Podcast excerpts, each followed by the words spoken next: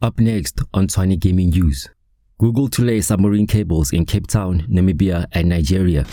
Orlando Pirates esports player wins Ila Liga beat the best regional final. South Africa's first smartphone factory fails after just two years. MSI launches metaverse-ready gaming laptops in South Africa.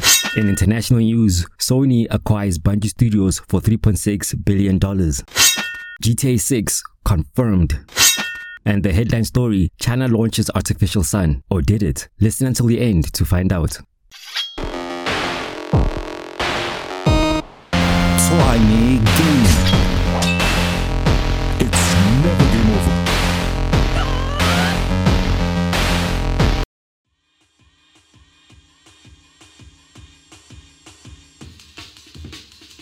Hey Ta, how's it ninjas? You are listening to podcast number three of Tshwane Gaming News, my bi-weekly podcast specializing in bite-sized gaming and tech news from Africa and the world. I'm your host, Max Ntike, aka the Tshwane Gamer, recording from my hometown, Pretoria, South Africa's beautiful capital city. Please kick back, relax, and let my voice take you on this cyber trip for the next couple of minutes. Let's go. According to a Google media announcement this Wednesday, construction of Google's high-capacity Equiano submarine cable system will begin in Cape Town in June. Telkom, South Africa's oldest telecoms giant, is working with Google to open a station in Mount Melkbosstrand, Cape Town, which will be the local nexus for the 150 terabits per second Equiano system. The Equiano cable will begin in Cape Town and stretch all the way to Portugal, but in between will have stations in the remote island of St. Helena, Namibia, and Nigeria, respectively. Google's media announcement also said that the cable system will help create 180,000 jobs in South Africa between 2022 and 2025 and drive down internet prices in South Africa, Namibia, and Nigeria by 16 to 21% in the same period, while driving up internet penetration by 7% in South Africa and Nigeria and by 9% in Namibia. Orlando Pirates esports player Zaid April, aka Pirate Zaid, won $500 or 7,600 Rand approximately after winning the South African chapter of the international La Liga Beat the Best online FIFA tournament on the 2nd of February. Orlando Pirates is one of South Africa and Africa's biggest and oldest soccer clubs. The club's esports division was proud to announce the young star's win on its Twitter account and that he stands a chance of winning another $500 if he can donor local FIFA YouTuber Meta Mike on a one-on-one matchup. The date for this matchup is still to be announced.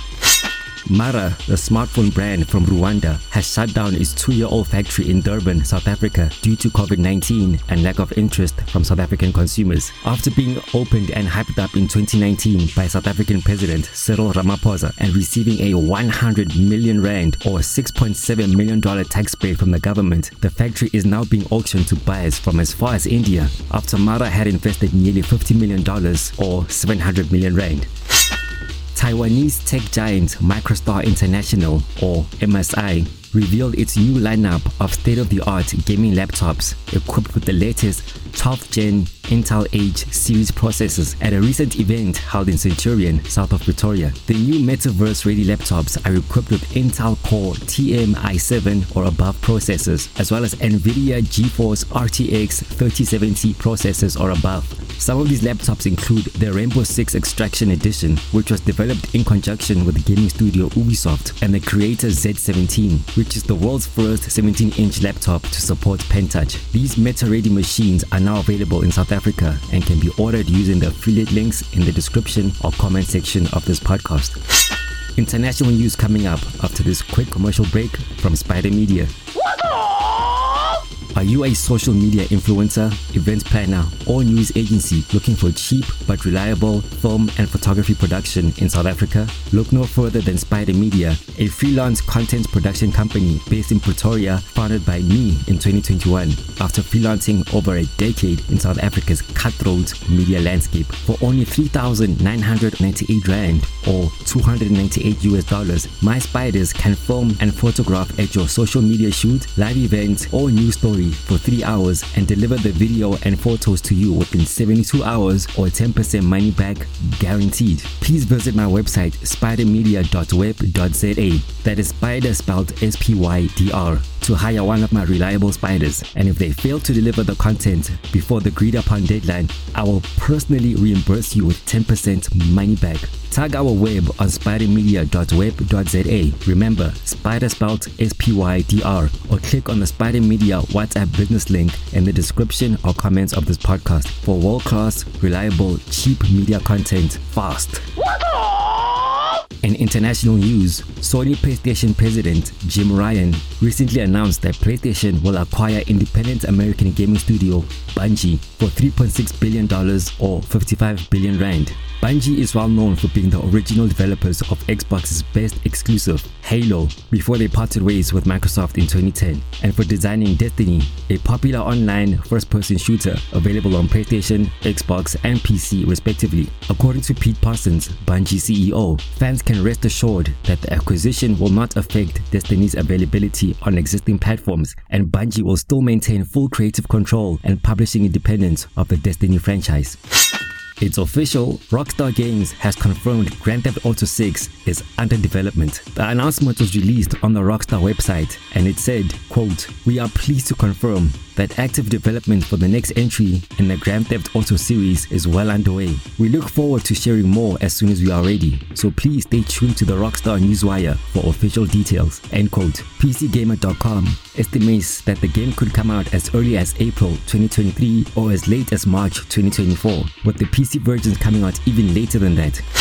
Finally, our headline news a video showing China apparently launching its own sign into the sky has been debunked as nothing more but a rocket launch. According to statesman.com, the fake sun being filmed by people on a beach as it rises towards the sky from the ground is actually a rocket launch from the Wenchang Space Launch Center. This can be confirmed by an English translation from one of the Chinese people filming on the beach as he says, quote, The rocket launch site. Let us witness the great power of China's aerospace, end quote. However, China does have something called an artificial sun.